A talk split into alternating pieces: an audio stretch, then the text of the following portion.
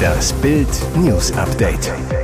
Es ist Mittwoch, der 28. Februar und das sind die Bild meldungen Sie hat sogar einen eigenen Facebook-Account. Daniela Klette nach 30 Jahren festgenommen. Alle Filialen betroffen. Revolutionäre Änderung bei Aldi Süd. Plus 35 Prozent in zehn Jahren. Regierung leistet sich immer mehr Teuerbeamte. Sie hat sogar einen eigenen Facebook-Account. Daniela Klette nach 30 Jahren festgenommen. Das ergraute Haar zum Zopf gebunden, ein paar Strähnen im Gesicht, ungeschminkt und unauffällig. Eine Frau in ihren 60ern. Sieht so eine international gesuchte Terroristin aus? Ja, sagt der Staatsanwalt. Die Frau auf dem Foto zeigt Daniela Klette. Jene RAF-Terroristin, die sich 30 Jahre verstecken konnte, die letzten 20 Jahre mitten in Berlin. Mit mutmaßlich gefälschtem italienischem Pass und unter dem Namen Claudia Ivone lebte Klette im fünften Stock eines Siebengeschossers im Stadtteil Kreuzberg. Nachbarn beschreiben sie als freundlich und nett. Eine Frau, die regelmäßig ihren Hund ausführt und Nachhilfestunden in Mathematik gibt. Sie fühlt sich mit ihrer neuen Identität offenbar so sicher, dass sie 2011 einen eigenen Facebook-Account anlegt und dort Fotos von sich veröffentlicht. Als Zielfahnder des LKA am Montag an ihrer Tür klingeln, soll sich Klette laut Spiegel Online mit ihrem falschen Namen vorgestellt und sich mit ihrem italienischen Pass ausgewiesen haben. Auf dem Polizeirevier nahm man ihre Fingerabdrücke ab, verglich sie mit denen aus der RAF-Datei Volltreffer. Nach ihrer Enttarnung habe sie erleichtert gewirkt, schreibt das Portal. Irgendwann ist es vorbei, wird sie sinngemäß zitiert. Laut ihres Facebook-Profils hat sich Klette in einem brasilianischen Kulturverein in Berlin engagiert, reiste ins Ausland, interessierte sich für die afro-brasilianische Tanz- und Kampfsportart Capoeira und nahm wohl auch Unterricht. Laut Staatsanwaltschaft hat die Terroristin bislang keine Angaben zu ihrer Vergangenheit gemacht, dafür aber zugegeben, dass sie Daniela Klette sei. Am Dienstag wurde sie in eine Justizvollzugsanstalt in Niedersachsen gebracht. In Niedersachsen wurden auch die Ermittlungen geführt. Das Amtsgericht Verden hatte wegen mehrerer schwerer Raubüberfälle Haftbefehle gegen Klette erlassen. Revolutionäre Änderung bei Aldi Süd. Wundern Sie sich nicht, wenn Sie das nächste Mal bei Aldi Süd einkaufen gehen. Der Lebensmitteldiscounter hat in seinen rund 2000 Filialen etwas Entscheidendes verändert. Die klassischen Preisschilder sind plötzlich verschwunden. Stattdessen gibt es ab sofort nur noch digitale Anzeigen an den Regalen. Die gelben und bei Sonderangeboten roten Papierpreisschilder haben ausgedient. Was das soll?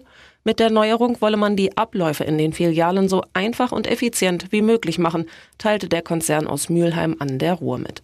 Vor allem für unsere Kolleginnen und Kollegen vor Ort bringen die digitalen Preisschilder eine große Vereinfachung mit sich, sagte Aldi Südgeschäftsführer Ralf Buchzig.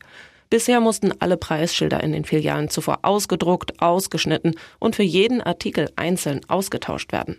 Damit ist jetzt Schluss. Die Daten kommen über WLAN in den Filialen direkt aus der Unternehmensdatenbank.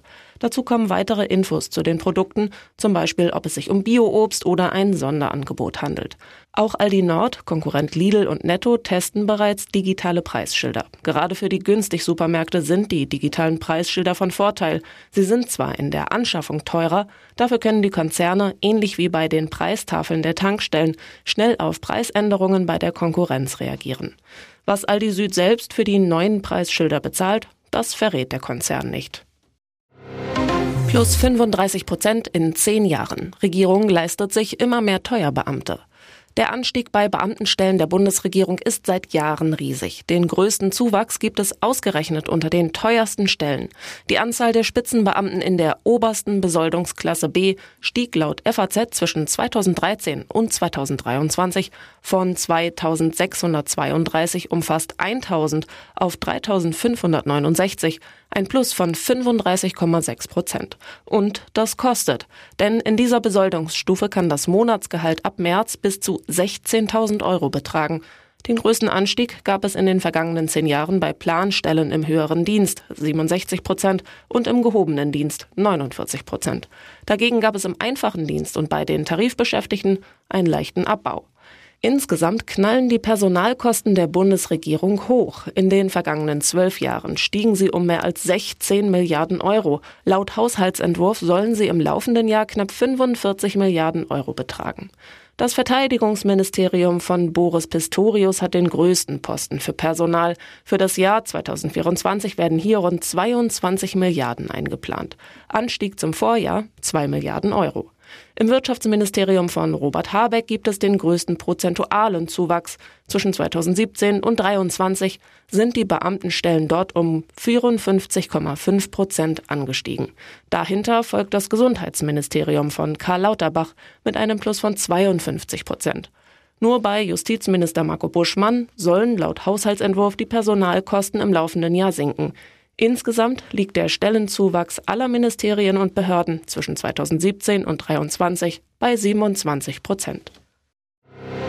Krimi um 3 Uhr nachts auf Partymeile. Antänzer klaut Bundesligastar 180.000 Euro Uhr.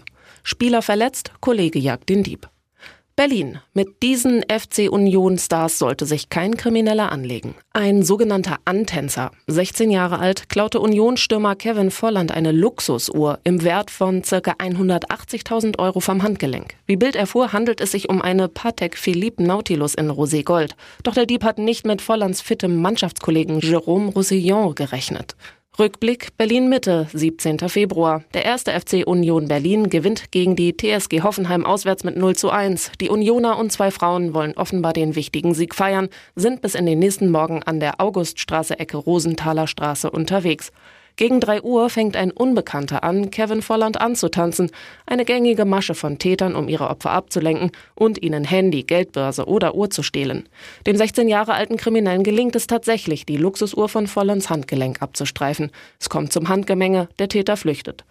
Jérôme Roussillon, der offenbar gerade mit einem Taxi nach Hause fahren wollte, beobachtet die Tat und sprintet dem Kriminellen sofort hinterher. Auch Volland ist voll dabei, doch er stürzt bei der Verfolgung, verletzt sich leicht. Roussillon schafft es schließlich, den Dieb festzuhalten. Doch der 16-Jährige hatte die Uhr auf der Flucht zu Boden geworfen. Sie ist stark beschädigt.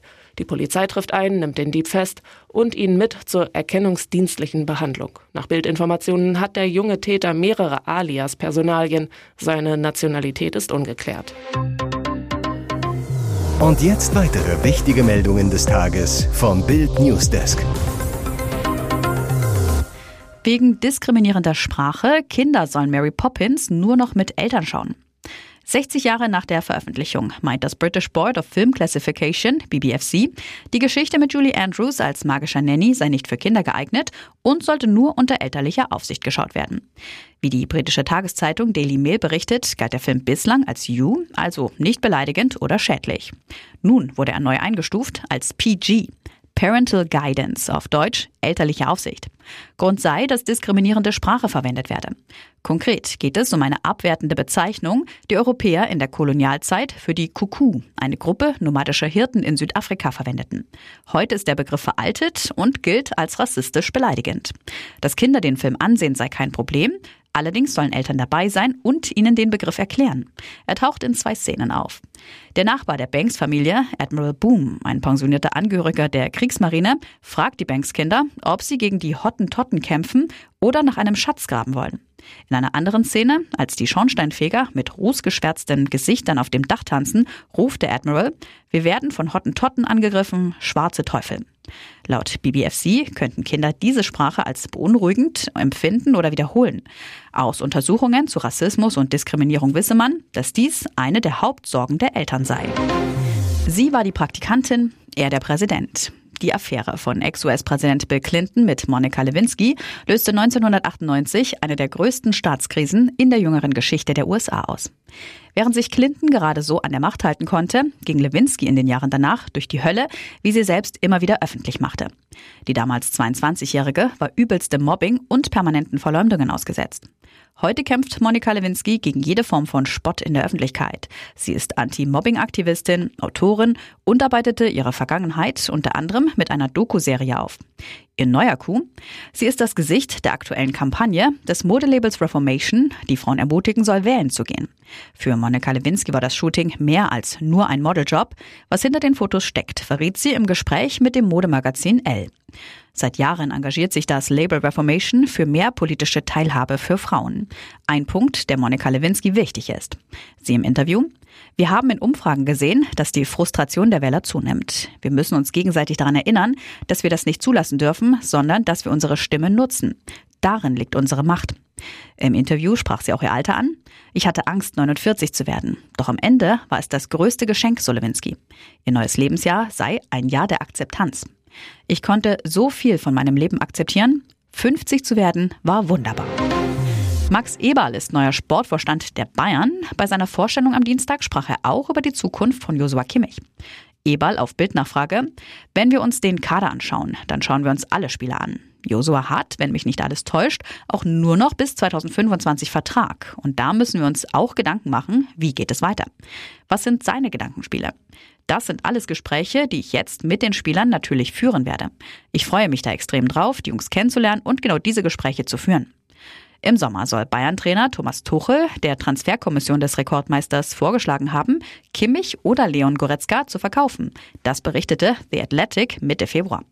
Demnach wollte Tuchel mit den Verkäufen von Kimmich und Goretzka Platz im Mittelfeld schaffen, um einen neuen defensiven Sechser verpflichten zu können. Doch die Bayern-Bosse wehrten sich gegen den Abgang eines Führungsspielers.